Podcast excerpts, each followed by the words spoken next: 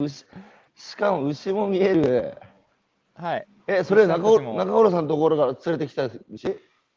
あ、じゃないです。神津牧場って群馬の、あ、はい。そうなんです牧場ね。から。はい。いやーいやー、林君おはようございます。おはようございます。ああ、いやー、ご無沙汰してます。ご無沙汰してますすげえな、本当ど、本当独立しちゃったんだね。そうなんですよね。かっこいいなー。やいや、改めまして、えー今日は2021年の8月20日、えー金曜日、今朝のゲストは、えー長長野県、これ、平谷町ですか？平平谷村ですね。平谷村か。失礼しました。はい人口390人って言いましたっけ？はい。えー人口390人の平谷村で、えー山地区の、ね、えー山地区のの牧場をやってるペアツリーファーム、えー林直秀さん、お招きしてお話を伺っていきたいと思います。これさ、やっぱペアツリーファームのペアツリーっていうのは、やっぱご夫婦でやってるっていう意味ですか？いや、えっ、と、林って木が2つじゃないですか。そっちかい、はい。そっちかい。まあでも一応そういうね、は夫婦でやってるとか、そういう意味もちょっと込めてはいるんですけど、はい。いやー、なんかいいですね。今は朝ごはん？まずですね、はん食べてるのかな、はい。ちょっと牛たちに大林変なさらにこう、いや、どうぞどうぞ、牛さんたちもおはようございます。もう、もう、もう、お カメラに、ちょっと待ってください。おちょっと待って全。然いいですよ。あの、作業しながらで、作業しながらで構いませんからね。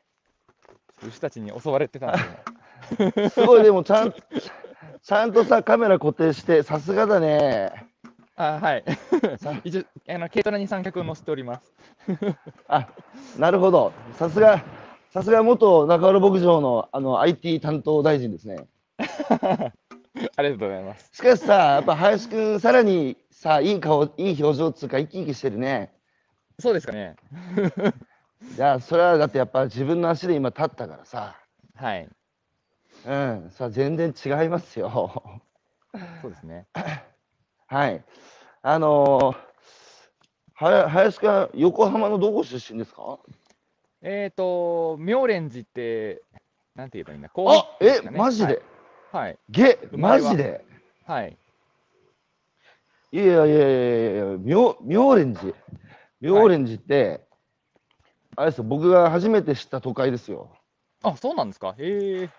ぼ僕のね、親戚が、うちのお袋の妹が、はい。あの妙蓮寺に住んでて、はいはいはい。で、高校時代、初めて僕、東京に新幹線で来て、で、そう、妙蓮寺のおばさんのところに寝泊まりしながら、横浜とか東京を回ってさ、はい。都会ってすげえなと思ったのが妙蓮寺でしたよ。あ、本当ですか？妙蓮寺で生まあの辺で生まれれて、その後、うん日吉にそうん引っ越して、まあ、実家は町田ですはいね。あー、やばい。牛ちょっと、そうですね、牛牛たちにカメラが襲われて。る。いや、全然いいですよ。はい。今4頭ですか、牛は？今4頭ですね。ああ、最終的に何頭ぐらい目指してんの？うん、まあ自然像で、あのーうん。増えていけばいいかなと思うんですけれども、はい、あのここが今、はい。うん。今ここ見えてるところがだいたい、えー、と今2ヘクタールの山が、うん。あのこの広広くなってるところは2ヘクタールぐらいありまして、これが下にもありまして、まあ、合計でこういう装置というかですね、あのすすき畑、現状すすき畑なんですけど、これが今うん。4ヘクタールぐらいあるので、まあ、山地酪農の理念的には、まあ、8頭の大人牛までは飼えると、今の段階で。なるほど。あの、略歴見ると8.5ヘクタール買ったって書いて書いてたけど、はい。そうん。の奥がですね、ちょっと今、うん霧がかかってきちゃってるんですけど、この山、いやもっとガチ山で。です。はい。こあのガチの山の方が、えー、とまた4うんヘクタール以上あるので、まあ、合計でああ、8.5なるほどヘクタール。。はい。で、こっちの山の部分当然も徐々に開拓したりとかしながら進めていこうかななるほどとは思うんですけど、開拓の最前線に立つのがこの牛ですよね。そうですね。あの皆さん山地酪農って全然ごな馴染みがないと思うんですけど普通に山に牛を放つと中堀さんのところで僕もね見ましたけど山の藪の中をもうむしむしむしこう牛がむしゃむしゃあの葉っぱとかいろんなであの土に生えてるものも食ってでどんどんどんどんこう牛が開拓していくんですよね。そうですね。あのまあ改めてま 改めて林くん山地酪農って何か林くんの口から説明いただいてもいいですか？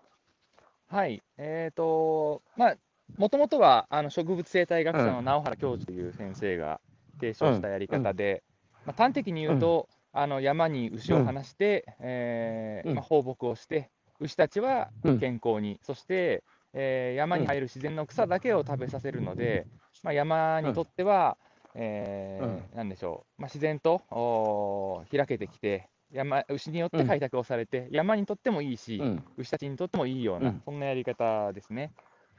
これは山にとってなんでいいんですいいんでしたっけ、まあ、最終的には野芝という植物が広がってくるので、うん。えーとうん。今ではね、今こういうふうに自然の、まあ、何も手がついてない状態ですと、まあ、野芝自体そんなに強い植物ではないんですけども、牛が放牧すうんうるようになると、野芝が活躍をしてきて、うんで、えー最終的には野芝の山になっていく。そうすると、野芝自体が、えーまあ、あの保水力があって、で根が2、30センチ深いので、えー地盤も抑えてくれて、地滑りとか、えーそういったこともなくなって、豊かな山になっていくと、そういうことですね。じゃあ強い山になっていくんですね。そうですね。はい。えー、妙蓮寺で生まれ育って、まあ、あれか、日吉に、まあ、横浜でね、都会っ子ですよ、都会っ子、浜っ子、浜っ子。はい。浜っ子が、あの、まあ、青山、そうだよ、青山学院大学経済学部って、俺の後輩じゃないか。そうですよ。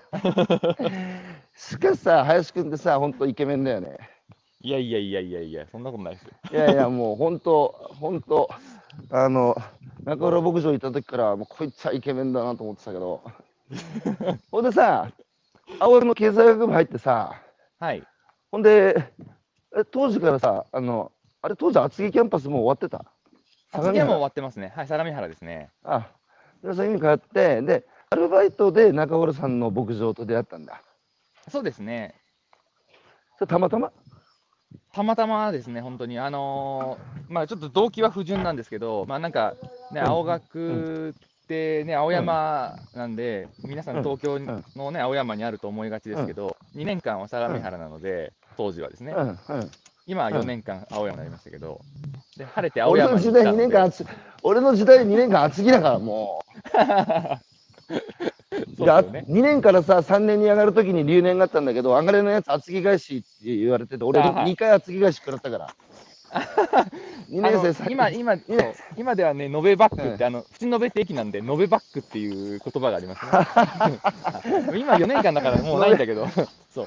あのノーベバックノーベバックいいね、はい。えほんでほんで、うん、で、えっ、と、まあね、あの、青山キャンパスに移ったんで、ちょっとその、ね、東京のど真ん中で、なんかちょっとバイトしたいなと思って、調べたら、たまたまヒットしたのがそこで、中洞牧場って知らんけど、まあ、六本木のカフェだから悪くないだろうと思って、行ってみたら、うん、あの、牛と触れ合う、あの、カフェだったので、びっくりした。っていえうじゃあさはい本当にたまたまじゃあそのヒットしてそれたまたまヒットしたってことだよねえ、本当たまたまですね。じゃあさ違うアルバイト先見つけてたらさはい。今の今のお嫁さんともけ出会ってないってことですよねいや、そうですね。その通りですね。本当人生ってやっぱ偶然だよねいや、偶然ですね。それで、その中浦牧場のちょ、あの、まあ、えー、中浦牧場っていうのは岩手県の、えー、あそこは、やべえ、出てこない。富士じゃねえや。岩泉、岩泉。はい。岩手県の岩泉っていう、あの、まあ、ところにある、あそこは何ヘクタールなんだ、今。広げえーと今て。130、130ヘクタールですかね。100 130ヘクタールってやばいよな。まあ、東京、8.5ね、ディズニーランドが50ヘクタールなんで、ランドとシー合わせてホテル足したぐらいっていつも言ってるんですけど、マジで？そうですね、ランドもシーもーで50ヘクタールなんで、いやー、そうか。はい。まあそこであのやってる山地酪農で、えー育てた牛が、えー絞から絞り出したミルクで作っ加工して作った、えー牛乳だとか、えーヨーグルトあのアイスなんだヨーグルトか？だとかを、はい。売ってる六本木の店があったんだね。そうですね、まあ、当時はあのーまあ、中洞牧場と、その東京の IT のリンクという会社が、あのー協業リンクさんね。始めて、はい。はい。はい。やる。ようになって、はい。まあ、第1号のその直営店という形、当時は百貨店もお店がなかったので、うん。まあ、日本で買えるのが、まあ、ほぼ唯一そこだけっていう感じですかね、六本木のお店だけ。六本木のどこだったの？えー、とミッドタウンのすぐそばですね、ミッドタウンと新国立美術館の間うん。のところの裏裏入ったところだったんですけど、ほんで、そこで林くんは何したの？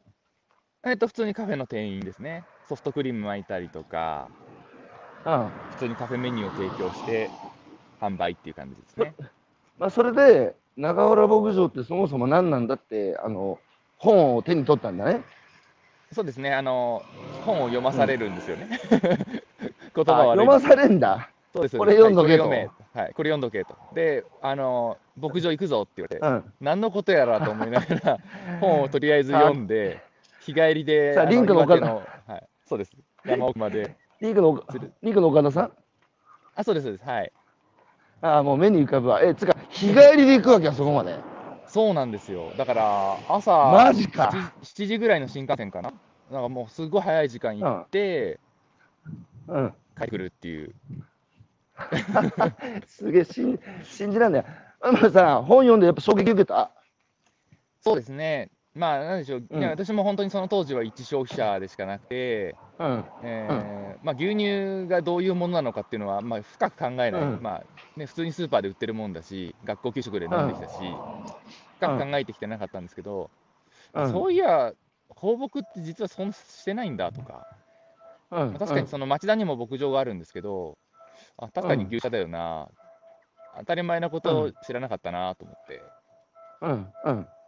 はい、あれ、皆さん、あの、日本の酪農の99%以上が、まあ、近代酪農つうか、普通に牛舎で、えー鎖で牛の首泣いて、あの、密飼いするのが一般的なんですよ。中浦さんのところはもう、24時間365日山に放ってるって、まあ、自然放牧なんですね。これ、普通の、その、近代酪農と山地酪農のい一番の違いって何なんですか？うーんと、メリットで言えば、牛たちが自由で健康で長生き。デメリットで言うと、とにかく手間がかかって乳量が少ない。まあだからその分高く売らなきゃいけないっていうことですよね。そうですね。うん。まあそれで中浦さんのところの牛乳は1本1000円で、まあ、あの販売をしてると。なので、で中浦さんはこれからの一次産業をやる人は喋れなきゃダメだと。ちゃんと自分たちがやってることの価値を伝えられなきゃダメだっていうので、えー中浦さんのところで研修してる若者たち、働いてる若者たちは、夜ね、中浦さんが宴やるときに、僕らみたいなお客さんが行くと酒盛りしながら、みんなにプレゼンさせてましたよね。そうですね。自己紹介タイムがあって、何をやりたいんだっていうことを、うん。はい。林くんはもともと喋るのは好きでした？得意でした？そうですね。高校の時も生徒会長やってたりとかしてまえし、て。あ、そう、そう、はいお前そういうタイプか。なんだお前、イイケメンの他に生徒会長なんてもうほんとムカつくやつだな。そう で中洞のバイトやる前はあの家電をあの、うん売ってるバイトをしてましたね。普通にスーツを着ちなみにて、さ、はい、ちなみにスポーツ何やってました？スポーツバドミントンやってました。え、生徒会長ってさ、自分で立候補した？そうですね。結局選挙になって勝ったので、はい。選挙その顔で勝ったんだろう。いやいやいや、そんなことないです。いや、だって選挙ってポスター見て選ぶじゃん。若い人、かっこいい人。ポスターがあるわけじゃないですけど、ね、ちちないみに何？ろいろありましたね、なんか。こその時さ、訴え訴えたあのママニフェストっていうか、公約は何だったの？いや、なんだっけな、そそんなんあったかな、ちょっと全然覚えてないんですけど、ほら、全然訴えることない、やっぱ顔で勝ったじゃん。いやいやいやいやいやいや、そんな、もう覚えてまあまあないです。まあ、はい、まあ、それで、あの、あれ、お父さんとお母さん出身どこですか？えーと、父はまあ転勤族だったので、生まれは一応高知だったんですけど、あ、でもそうか。まあ、ち今、千葉のじ実家千葉なので、まあ、うん。千葉出身ですかね、でつ、あのー母が、あのー埼玉うん。ですね。じゃあ、楽器の頃だからさ、千葉埼玉。あのはい、うん、里帰りとかした？なんで、ち千葉と埼玉なんで、車でうん。1時間、2時間？だから、私高知ずっとれてたんです。あ高知はもう全然、なんで生まれた場所じゃなんだ、あのたまたまの転勤先で生まれたみたいなんで、何に憧れてたの？なんでその帰省ラッシュとか、あの 時にみんななんか新幹線乗ったり、飛行機乗ったりするじゃないですか、で空港でインタビュー受けてるじゃないですか、羨ましいなと思って、こっちはあの、ね、家の車に乗って座ったら、もう寝てると着くので、全然面白くないですよね。で、お土産も何もないじゃないですか。千葉とやっ埼玉でぱさ、ほんほんとさ、帰省に憧れるって聞くけど、本当にふるさとがない、僕、ふるさと難民って呼んでますけど、うんやっぱ帰省に憧れるんだね。いや、憧れますね。方言とかも。でも今今はさ、まあ、長野のその平谷村？平山村です、ね。あーにあ平谷村に移住しただけど、岩手県の岩泉はまあふるさとみたいなもんでしょ、あの林君たちにとって。はい。あの、うん焼肉屋さんのお母さんともいまだに交流がありますし、はい。あの、岩手そのいろんな、はい、うん、お友達とも交流がありますし、あ、本当。はいこれからも岩手ひいきにしてね。はい。あの、本当に第二の故郷なんで、それでさ、浜っ子でさ、都会しか知らないで生まれ育ってせ、帰省に憧れた青年がさ、まあ、大学入って中村牧場の直営店でバイトし、はい。で、中村さんのあの本読めって言われて、で、あ、酪農ってこうやってんだって言って、ほんで、現地行くぞって言われて日帰りで、あの中村牧場行った時の日のこと覚えてますか？あ、覚えてますね。天気は晴れてた？天気晴れてましたね。季節いつですか？季節は、6月だったか7月だったか、そのぐらいですね。緑の青山。まあ一一番はい。あいいい時だ。どうでした？はい。行って現地に立った時。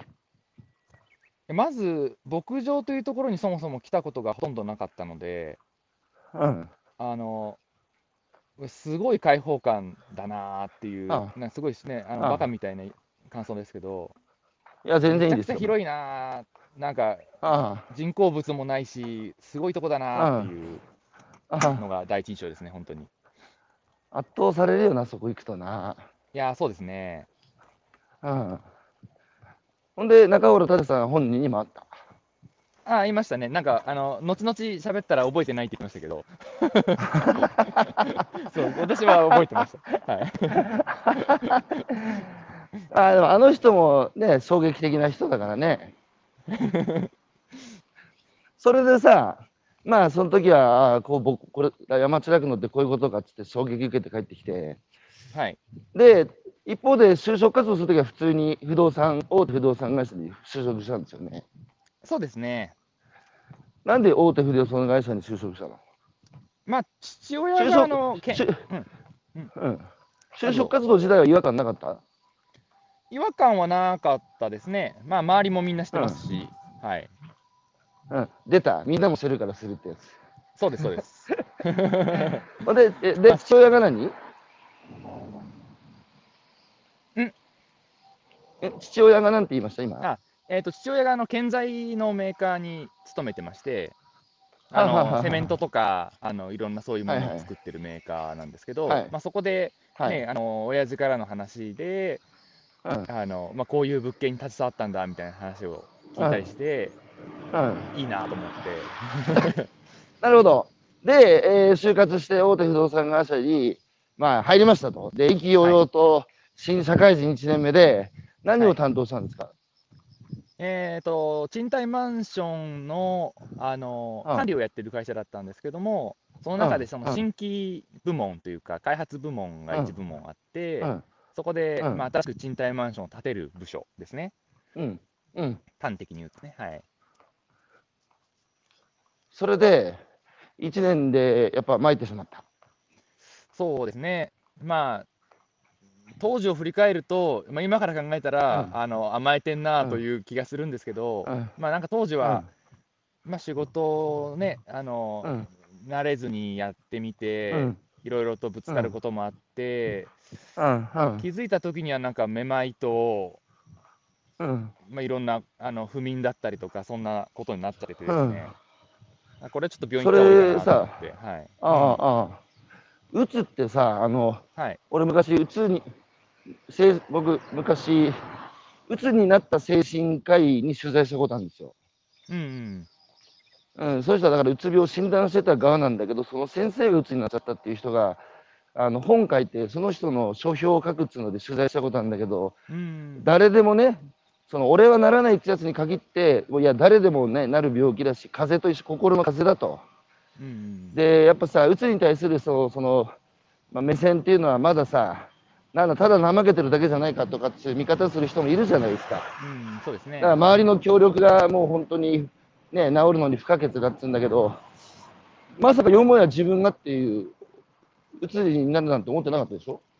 いやーそうですね、あのうん。まあ、変な話ですけど、うんとうん。ね高校で生徒会長やって、そうだよね。そうだよね。青学でも、キラキラ。なんだろう、うん。はい、ゼミの、ゼミナール連合っていう、何でしょう経済学部の生徒会みたいなのがあるんですけど、そこの代表までやってたんですよね。なんで、マジです、はい、キラキラ人生だな。であので、ね、あの学生時代の、お家電販売でも年間1000万ぐらい売ってたし、まあ、正直マジ自分いけんじゃで。ないかなっていう 気は。思うよな。家電もその顔で売ってたんだろう。いやいやいやいや。奥奥様、奥様とかって、そんなさ、イケメンに言われたらさ、ちょっと買っちゃう、買っちゃうわ、私。そんなことないです。まあだから、要は自分にある程度自信あったけど、社会出て、まあ、その出花くじかれたんだね。まあ、それはありますね。で、あとは、あの、うん環境もちょっと変えようかな。まあ、不動産業に勤めてて、で、家賃もその100万、うん200万っていう物件を扱ってるので、うん。まあ、うん実家から出たいなっていう意思もずっとあって、なんで、はいはいはいはいあの、都庁から歩ける距離のとこに一人暮らしして、だからめ慣れない環境で一人暮らしやって、えー慣れない仕事をやって西、思うようにいかなかったっていうのはある。そうですね、西新宿西です。新宿。はい。はい何丁目？えー西えーとね、駅は西新宿5丁目の駅だったんですけど、そこからあのもう本当に中野、何えー、と弥生町、うん。えーすごい久しぶりなんだ、そうだね、弥生町ですね、中野区のギリギリ、その中野と渋谷と新宿があそこくっついてるんで、その辺よく僕歩いてますよ、今。あ、本当ですか、うん、てか、前会社ね、しあ西新宿にあったんですよ。あそうなんですね、うん。やっぱさ、あの、人間関係とかもあった？うーん、まあ、やっぱり一番思えたる原因だなっていうのは、まあね、うんその、うん、人間関係っていうか、うんまあ、個人個人嫌な先輩がいたかっていう。うんそそうそうね、そんなこともないんですけど、うん。まあ、い当時はやっぱしんどかったんでしょうね。うん。そのノルやっぱノルマとかも厳しかった？いや、まだ1年目なんで、全然そういうところはなかったし、まあ、大きい企業なんで、そんなのはあんまりなかったんですけど、うんでも寝ないで働いてた、ね、そう、日付が変わったりとかしてたりしてたんで、うん。まあ、そういうのもあったのかな。なるほど。まあまあ、いずれそういうキラキラして、あの、来た青年が、あの、社会人1年目で、まあそういう状況になって、それでさ、どう、どうやってこう、立ち直っていったの？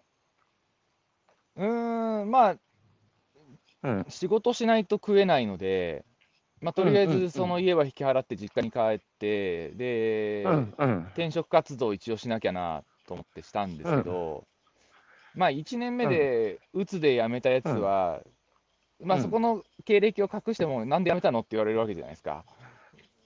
ああ、そうか、そうか。はい。なんで辞めたの？って言われて、まうんあちょっと会社と合わないでって言うと、あ、こいつクズだなってなるじゃないですか。で、正直に、あのちょっと、うんあの辞みましてって言ったら、うんこれ病んでるやつんいらねえなってなるじゃないですか。なるなるなる。あの1年で辞めたら転職か転職先はほぼないんですよね。うん。履歴書書いた瞬間もうないんか、ですよ。そうかど、そうか。一応大手企業なんで、うん、その大手の名前が書いてあるんですけど、履歴書には。うん、うん。うん。それは何の意味もないので、はいはい。そうすると、転職先はなくて、で、ないな、はいはいはいどうしようかなと思ってた時に、うん。思い出したあそういえば、はい。あ、中村牧場あったぞ。思い出した。思い出したか。うん、で、で、で、まあ、たまたまその求人もね、うんあの見つけたりして、その当時、銀座店、まあ、今もありますけど、うん銀座店のお店の募集がちょっとあって、うん、あ社長のであの、うん携帯番号知ってるぞと思って、うん、電話した。あのはそう母からもうん。電話してみたら1回みたいなこと言われて、うん、してみようかなと思ってしてみて、そしたらとりあえず、うん。あの会社においでよって言われて、岡田さんに電話したの？そうです、そうです。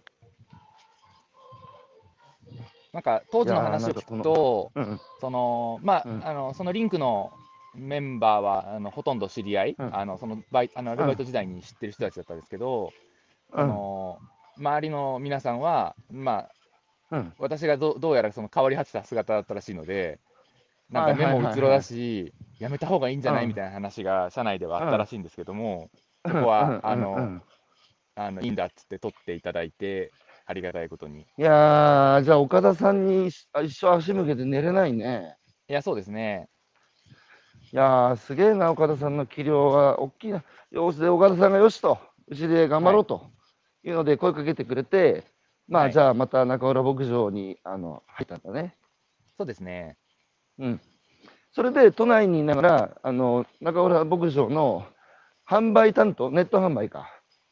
そうですね、あのリンクという会社が、あの販売をやっていて、まあ、子子会社が、あのうん。岩手の牧場になるので、はいはいはい。あの岩手はいで生産と、うまあ、牛の飼育、うん生産をやって、えー東京のその会社が販売をやるという構図になってるんですけども、私はまあその販売の部門になるほどうん、これ、あの、聞いてる皆さん、あの、中浦牧場は、まあ、あの、中浦さんっていうのは、牛育てるのはもう、ピカイチの人ですけど、やっぱ経営っていうのは、ね、あまり、あまり、あまり僕としてはお得意じゃないっていう、その中浦さんが一回、その、ね、あの、いろんな美味しい話を持ってくる人たちがたくさんいて、一回中浦牧場がちょっとね、終わりかけた時に、いや、この山地楽の絶やしちゃいけないってね、お前、牛だけやってろと、売るのは俺がやるからって言って手を差し伸べてくれたのが、東京のリンクっていう IT 企業の岡田さんっていう人で、ね、そういうあの関係性ですけど、で、林くんはそこで、な1年ぐらい販売してたんですか？そうですね、いえーうん。半年ぐらいかな。うん。あの直営店が、まあ、当時は名古屋にもあったんですけど、名古屋のお店だったり、銀座のお店。で、あとは催事でいろんなところに行きましたね、仙台行ったり、四国行ったり、いろいろしてました。その頃からもうなんか立ち直りつつあった？元気になってた？そう、うん、そうですね、うん。まあ、当時は通院しながら、ねあうん。の働いてましたけど、うん。うん。まあ、なんでしょう、やっぱりうん。自分の得意分野だったのかもしれないですね、そういう接客業というか、うん。人と喋ること？みたいなのが。はいはいまあはい。はい。不動産の仕事も、あの営業なので、あの喋る仕事ではありましたけど、うん。なんかこう、人と喋って、あのうん。売っていくみたいな、うんあのしうん。比較的そのシンプルな形だったので、そこが良かったのかもしれないんですけど、それでさ、その後、直談判してさ、ぜひ、いや、自分は牧場行きたいと、はい、あのー岩泉の中浦牧場で働きたいんだと、住み込みでって、直談判したのは、はい、その、今の奥さんのそばにいたいか。あではないですけど、まだ出会ってないや。まだその頃奥さんは牧場にいないか。えーいやいいますね、えっ、と、あ、いた。まあ、はい、あのーイベント販売とか、その店頭の販売が、ああーのり、うん。あの半年ぐらいやった後に、あのネット担当がいなかったので、ネット担当になってくれって言われて、まあ、東京でネットショップの担当になったんですよね。はい。で、はい。はい。そうすると、あのーやっぱり東京でネットショップの担当になると、でしかもあの、うん担当前任者がいなかったので、一から、はいはい。社内にも知ってる人があんまりいなくて、あのうんうんネットショップっていうものを触ったことない中でやると、はいはいはい。まあコンサルっていう人がね、当時ついてたんですけど、外部で。うん。そのうん値段を下げてくれとか、あのセールがあるから、あの安くしてくれとかって話になってきて、いや、安くするのは違うよなと思って、やっぱり現地の情報があって、現地のうん。映像とか、今、今こういうふうにね、うん。あの牧場でやってますけど、こういう景色を見て、あの商品買ってねって言った方が分かりやすいじゃないですか、やっぱり東京にいるうん。とそういうことができないので、なるほど。結構なるほど。行き。詰まり感っていうか、東京でやなるってることへほどなるほど。の辛さみたいなところがありまして、うん。なるほど、なるほど。もうなんか、価格競争を東京で、あの、うん、その、したくないと。あの、そうですね。で、やっぱり、中村牧場、あ、ちょって、こう電車、ごめんね。で、価格競争、まあ、中村さんのところの価値はね、林くんなりに生かしてただろうから、うんこれを値段下げて安さで勝負するのはおかしいだろうと。で、そうですねやっぱりちゃんとした正当な値段で売るには、背景伝えなきゃいけないから、まあ、そしたら現地でね、あの、ちゃんと牛がどういう状況なのかっていうことも発信しながら、情報発信しながら、売った方がいいんじゃないかっていうので、現地に行かせてくださいって希望を出した。そうですね。でもさ、本当は彼女のそばにいたかったからでしょ。いやいや、それはないです。いやー、実はそうだろう、実はそうだろう、そんなかかっこいい理由言っときながら。いやいやいや。まあまあ、で、で、で、現場に行きました。で、うんちょっとさ、そのネット販売の部分も今日、あの、ぜひ林くんに話聞きたいなと思ってたんだけど、はい。この、いろいろさ、楽天だの、なんだの、ポケマルだのさ、うんあるいは自社サイトだとか、いろいろやったでしょ？そうですね。どうですか？そのネット販売やってみて、ネット販売ってどう？難しさとさ、あと、メリットとか、林くんなりにこう感じてることをちょっとシェアしてもらっていいですか？そうですね。まあ、やっぱり、ううんと当時、私が担当になった時も、まあ、メディアがしたりとか、あのーうん。してたので、知名度があのないってことは当然ないんですけど、まあ、それでも当然、大手乳業とか、大手の商品に比べれば、知ってる人はほとんどいない商品。で。あのーまあ、そういう商品ですけど、ネットショップだと、うん。まあ、うん。それこそ、あの某有名なアイスとかね、あのうん。うん。そういうものと商品としては肩を並べられるので。まあ、あとはそこからあのうん。どういいいいかっていうのを伝えればいいだけなので。その場所にとらわれないので、うん、無名であってもあの売ることはできるなっていうのが、なるほど。はい。自社サイトで売るのと、うん、あの、楽天で売るのとポケマルで売るのの3つの違い教えてもらっていいですか？まあ、自社サイトは当然、あの中洞牧場を知った上で、あのうん。訪れてる人、ホームページを検索してきたりとか、知ってる人なので、うーんと、まあ、一番ファンになりやすいのかなとは思うんですよね。はいはい。で、はいはい楽天のユーザーは、うんまあ、とにかくうんネットショップの,、あのうん。がに慣れてる人たちなので、はいはいはいはい。まあ、いろんな商品をうんネットで楽天でた買って、あのポイントもいっぱい貯めてる人たちなので、ああ、ああ。結構そうそういう意味で言うとシビアですけど、ああ。あの一回ファンになってくれると、やっぱりかなり強いファンになるなっていう印象おですね。で、ポケマルはやっぱりの、ね、農産品、うん。あのお何一次産業品っていうんですかね、あのうん。おうん。お魚とか、ね、野菜とか、うん。そういったものにあの絞ってるので、うで、ん。ね、あの他の生産者さんたちなんどの生産者さんを選ぼうっていう、そういう視点で来てくれてる、あのお客さんなので、まあ、やっぱり全く層が違うなっていう印象ですね、客層が全然違う。はい。美味しかったですっていうのは、なんか、あんまり楽天とかでは聞かないっていうか、レビューではね、あの、良かったですと書かれますけど、なんか、ごちそうさまでしたみたいなことを言われることっていうのは、なんか、ポケマルが特に言われるなっていう印象ですね。そういうコミュニケーションに慣れてるというかですね。つまり、それは、客層がいいって言ってますね。あ、そうですね。そう、いや、じゃあ褒めてほしくて、褒めてほしくて聞いたんですよ、この質問を。ポケマルさ、ポケマルやってみてさ、まあ手間はかかっただろうけど、どうでした？その双方向でつながって、あの、まあ、うんそのコミュニティ機能あるじゃないですか。はいはいはい。やってみてどうでした？そうですね。あ、これ何ユ、ユーザーのインタビューみたいになってます、これ。いやいやいやだいや聞きたいですよ、実際使ってみてどうだったか。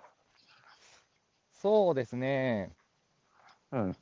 まあ、S、あのページのそのうん表現、まあ、どこまでこう表現するのかっていうのは非常に難しいところで、ああのーはいはいはいやっぱり楽天とかみたいはいはない感じでこう、画像だけで表現するのに比較的はいはい私慣れてたので、ああ、なるほど。そのまあ、うん。テキストだけだったりとか、うん。あのう SNS ん。感覚でシンプルに表現するっていうのは、ちょっと、はいはいはい。あの私としては難しいなって思った部分もなるほど。ちょっとあったんですけなるほど。まあ、だからちょっとなるど。うどうなんだろうあの、PR していくのがいいのかなっていうのは、正直ちょっと悩んだところはありまして、なるほど。でもさ、あの、あれか、今までネット販売したことがないっていう生産者さんにしてみると、うんまあ、ポケマルみたいなのは入り口ハードル低いんだよね。いや、それはその通りだと思いますね。だけど、だけど中原さんのところみたいに確かにもうすでにネット販売で自社サイトである程度やってて、うんで、まあ楽天なんかも使ってたところからしてみると、まあ確かにちょっと勝手が違うよね。そうですね、まあ、ね、数をさばくっていうと、ちょっとあの語弊がありますけど、うん。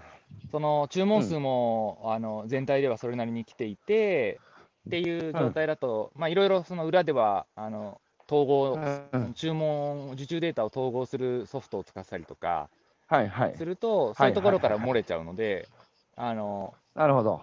そういう意味で言うと、ちょっと毛色の違うあの EC サイトだなっていううん扱いにはなるんですよね。ちなみにコロナの時は、まだ中村牧場にいた？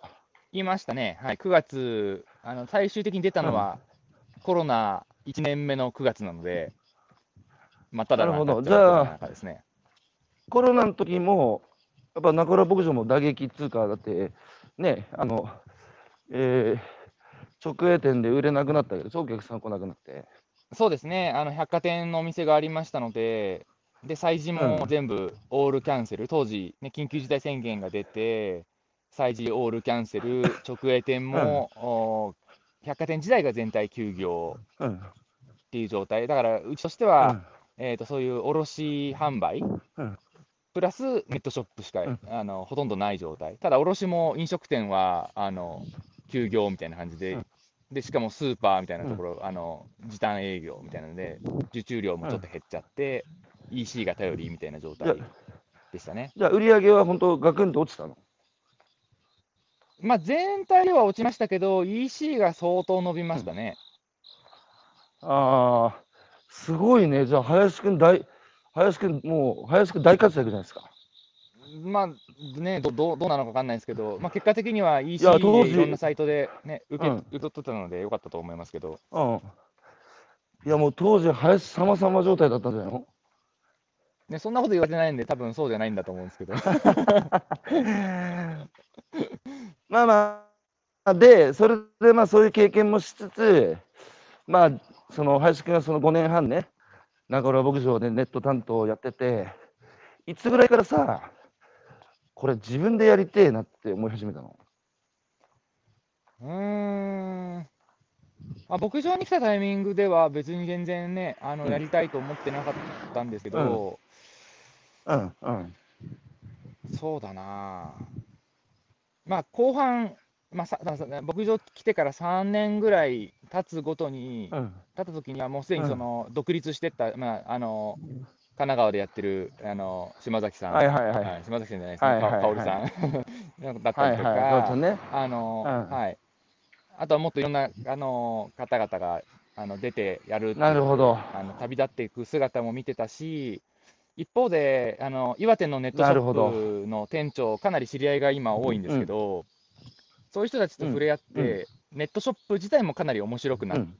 てきてて、でも、ネットと牧場を重ね合わせてる人はいないなと思って、うん、うん、うん。で、一次産業の方々もいろいろね交流していく中で、あのうん。ポケマルとか食べる東北食べる通信に関わってる人たちは結構、あの IT リテラシーの高い人が多いんですけど、あの地元のおっちゃんとかは、ね、当然ガラケーだし、はいはい。はいはあ農業の人たちってあの今まで全然知らなかったけど、IT リテラシーはあんまりないんだな、だから逆に言うと、うんうん。そういう自分で PR してくるってことはしてきてないし、そこって抜けてるなっていうのはすごく感じて、これ組み出したら面白そうだなと思って、うん、うん。で後半2年ぐらいはあのもうやりたいなと思って、いろいろ探してたっていう感じですかね。なるほど。あの中浦さんは吉田松陰なので、やっぱ中浦さんに触発されて、ここでね、若い人たちが働いてますし、あと、年間通じて200人ぐらいの学生が、あの、住み込みで、あの、飯食わせて寝床思いするから、その代わり仕事を手伝いっていうので、まあ、本当に若い人たちが集うんですよ、ここに。うんその中からやっぱり、高杉晋作や草加元帥、桂小五郎みたいなのが生まれて、俺も松陰先生の志をね、この山中楽のを広げるっつうので、みんな巣立っていくっていう、その中のまあ、一人があの林くんなんだけど、やっぱ、それはでかいよね、ロールモデルっつうか、自分と年も変わらない、しかも女の子がさ、うん。私やるっつって、出てて、実際にさ、神奈川の山買って牛放ってやり始めたなんつうと、うんおや、俺もできるじゃないかなってやっぱ思うよね。えそうですね。すごいいい循環ですね。で、うんプラスさ、ちょっとさ、大事なこと忘れてるでしょ？もうさっきから避けてるけど。ねえ今ね、奥様に、奥様になった、射止めた女性が中原牧場でたまたま働いてたんだよね。そうですね。うん。まあそこで、二人は恋に落ち、えー、で、結婚は、あの、いつしたんですか？えーっと、うん。に2年前になるのかな、今からで言うと。はい、じゃあ結婚した後は中原牧場出て、どっかアパートからで暮らしてたの？あそうですね、まあ、結婚前にあのうん。近くで家があって、あ、まあ、ずっとそう付き合ってなんだそうなんて、で、はい、あの近所のおっちゃんから、あのあそこ空いてっから住めって言われて、でそこで一緒に住んで、しかしさ、あんな共同生活しながらさ、最初はバレちゃまずいから、だってこそこそ隠れながら、その仰せを、仰せを重ねるわけじゃないですか。はいはいでもさ、ある時さ、いや、やっぱ親父に報告しなきゃダメだな、これって。中浦さんに最初に報告した時どういう反応でした？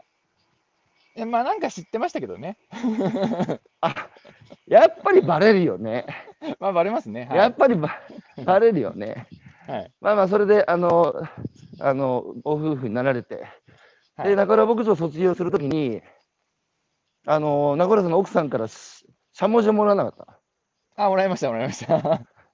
ね、中浦さんのお奥さんがね、やっぱ、あの、みんなのお母さんの役割で、えー卒業するときしゃもじをもらうんだけど、ほんで、まあ、やっぱり二人で話し合ったんでしょ？やっぱ私たちもやろうっていうので、あもちろんです、はい奥。様もやりたが、奥様もやりたがってた。そうですね、まあ、妻は逆にあの農学部出身で、あのああそうかまあぼうん牧場に直で入ってきてるので、なるほど。まあややりたいなあみたいな話があって、そうか。まあ、それなら面白いねみたいな感じで。林直秀、そこが一番大きいだろう、本当は。まあそうですね。そうだろう、惚れた女が私も牧場やりたいってするときに、じゃあ俺が、よし、一緒にやるかということでしょ。はい、はい、はい、そうですね。うん、まあでもよかったね、場所、場所見つけられてよかったね。それは何？移住フェアで見つけたの、そうですね、1年ぐらい探して、うん。まあ、あのネットショップもあの、ねうん。やってましたし、あとはその岩手に来るお客さんたちのことも見てて、うん、まあ、岩手はいいんですけど、まあ、なるべくうん。消費地に近い方が、あのいいかななんていうこともちょっと思ったりもして、まあ、東京の真ん中あたり、長野、山梨、埼玉あたりで、あのうん。探してたんですけども、うん、いや、山くださいって難しいですね。うん。いや、あのまず誰に言えばいいのかって話。話で、うんわかんないか。そうだ、入り口。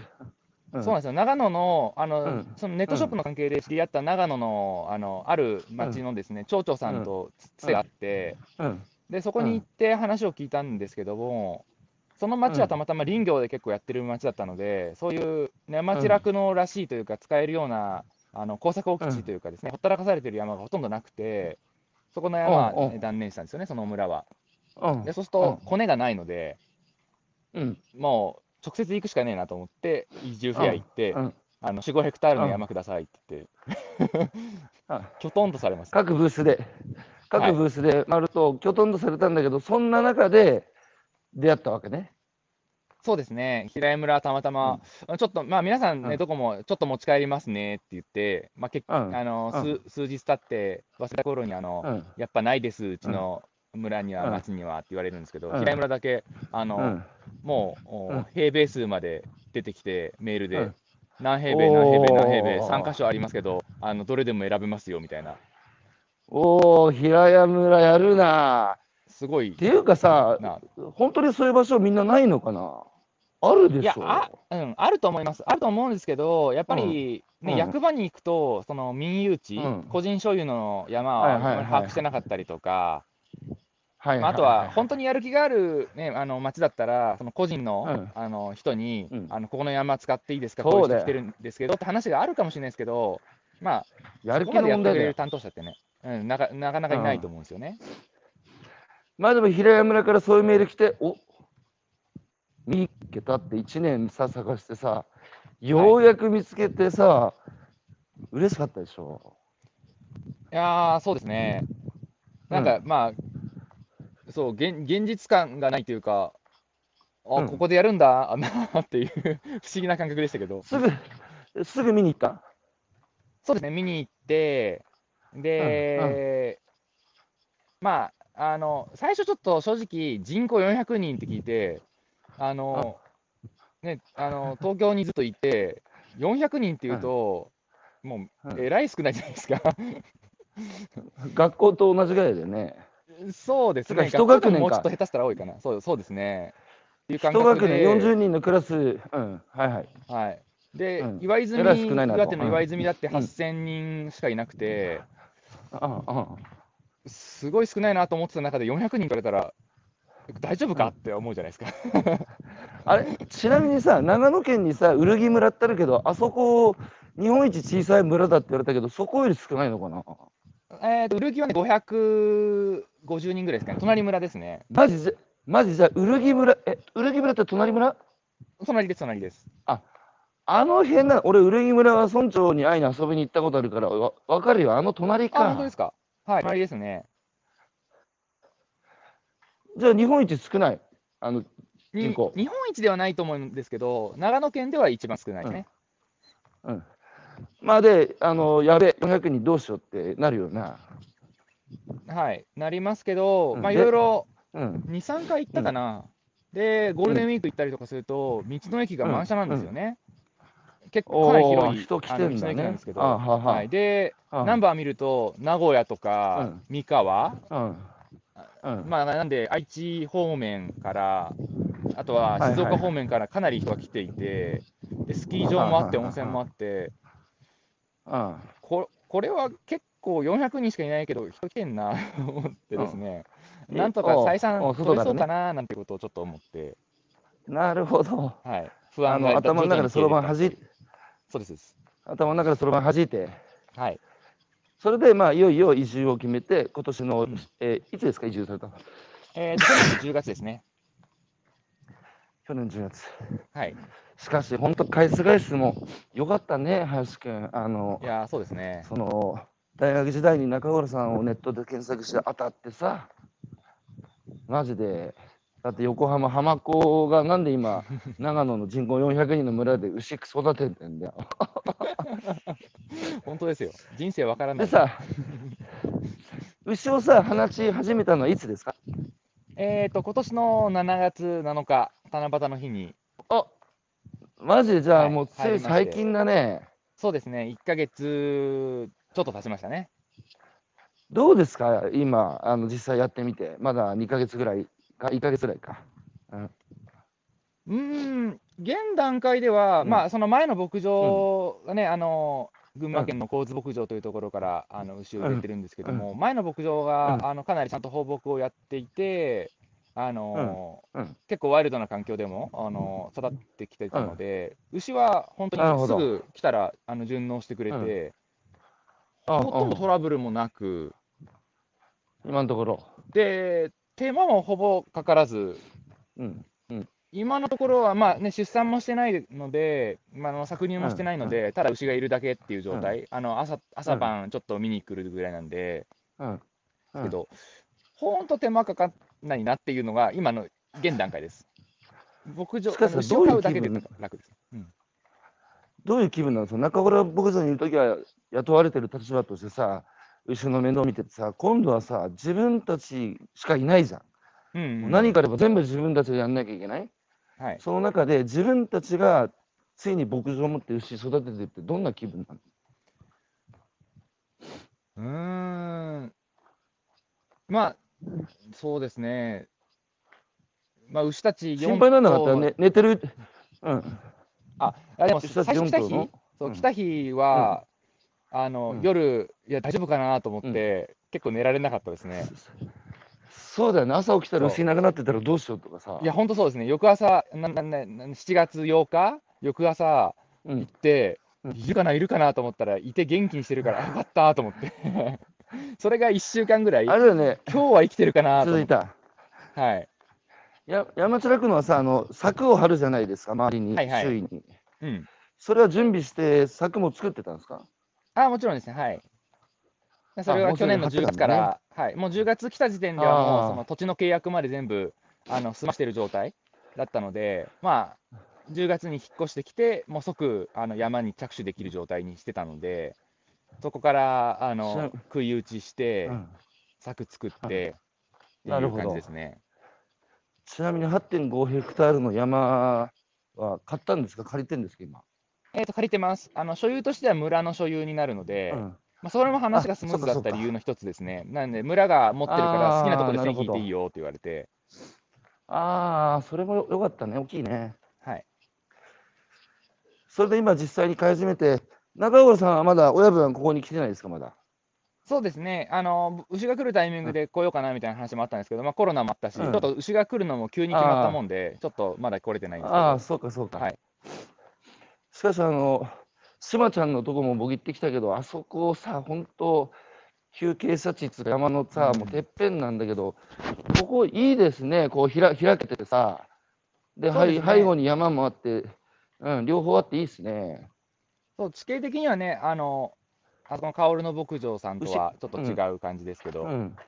あのカオル牧場行っ平たあもちろん何度も行ってますし、あのいろいろと教えてもらってて、一一番直近の、ね、先輩なのので、あの同い年ですけど、もうやってる方なだから弟子同士も連携してんだな、あの、そうですね、吉田松陰の元から育ったお弟子さんたちは横でつながってんだよね。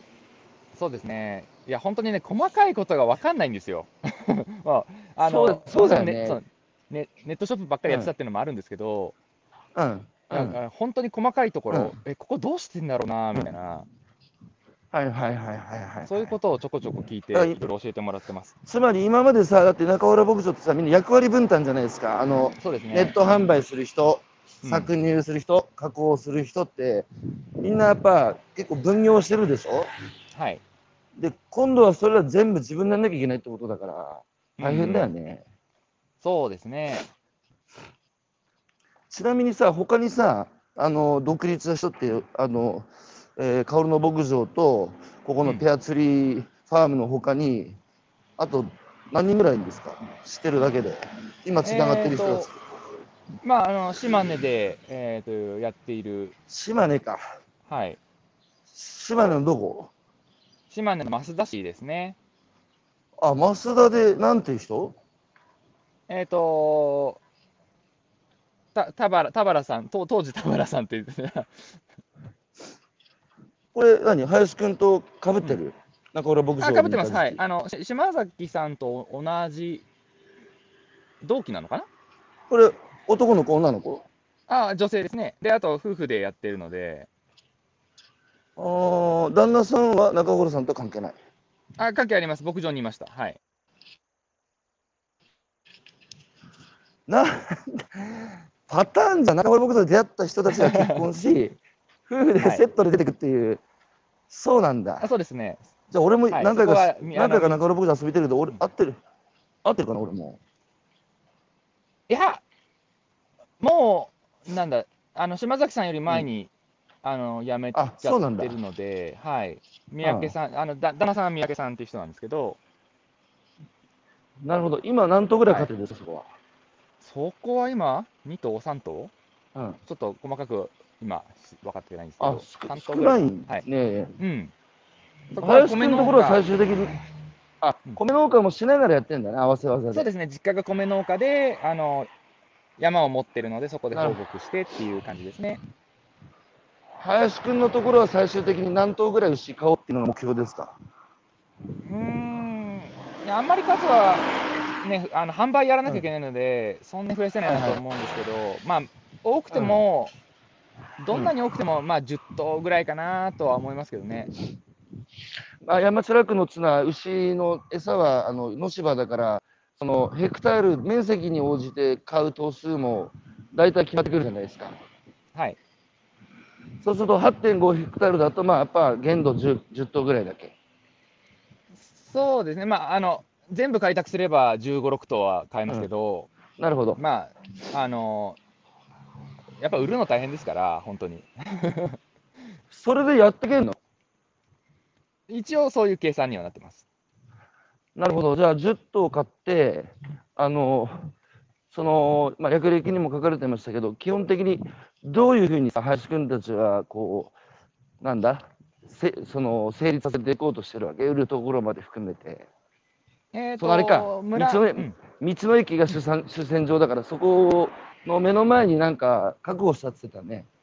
そうですね、あの道の駅と、あの国道を挟んで反対側も同じような、あの作りというかですね、うん。広い駐車場があって、店舗が並んでるようなところがあるんですけども、そこにあの、うん。使われてないあのスーパーのような建物がありまして、うんうん。でそこをあの製造室とカフェに改築をしようと思ってます。ああ、結構投資しなきゃいけないんじゃない？そうですね、あのうん。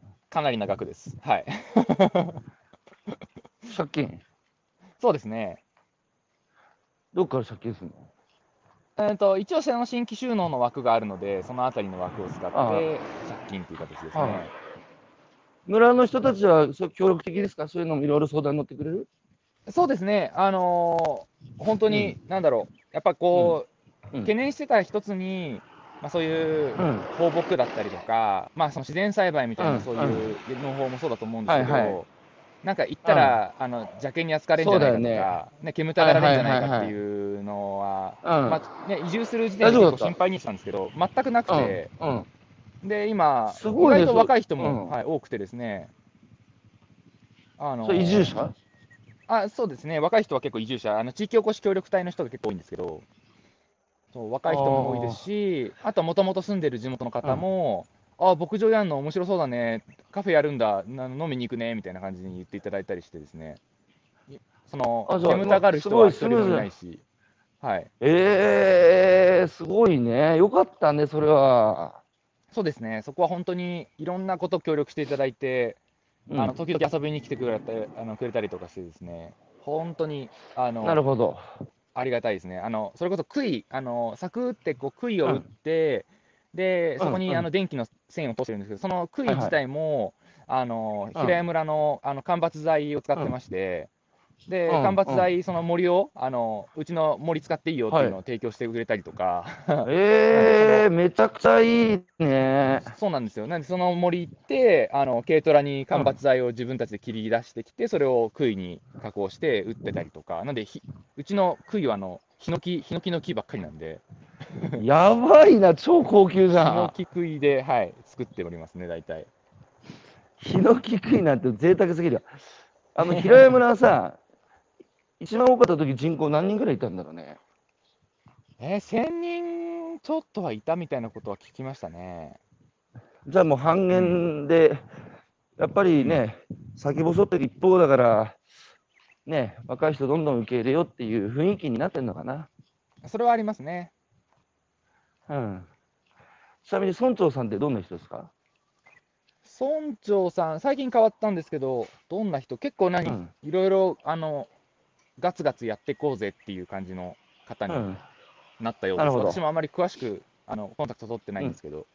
うんえーじゃあ、いずれこれからはあの販売、あの加工販売のところに注力していくわけですね。そうですね、今、目下、うんそのお金回り関係をやってるところにはなってまして、賞賛はありますか？賞賛はあるんですけど、あのうん。まあ、いろいろやっぱね、事務仕事大変だなと思って、申請回りっていうか、まあでも失うのも大変なんだけど、はい、林くんはでもラッキーですよ。だって販売やってたじゃないですか、もうすでに。あまあ、それは、はい、そうですね。だから、あの、しまちゃんとかみんな大変だと思うよ。育てるのはやってるけど、うん売ったことないやつ、売るのが難しいでしょ？うん。そこはアドバンテージですよ。まあ、そうですね。うん。あの、最後にお聞きしたいんですけど、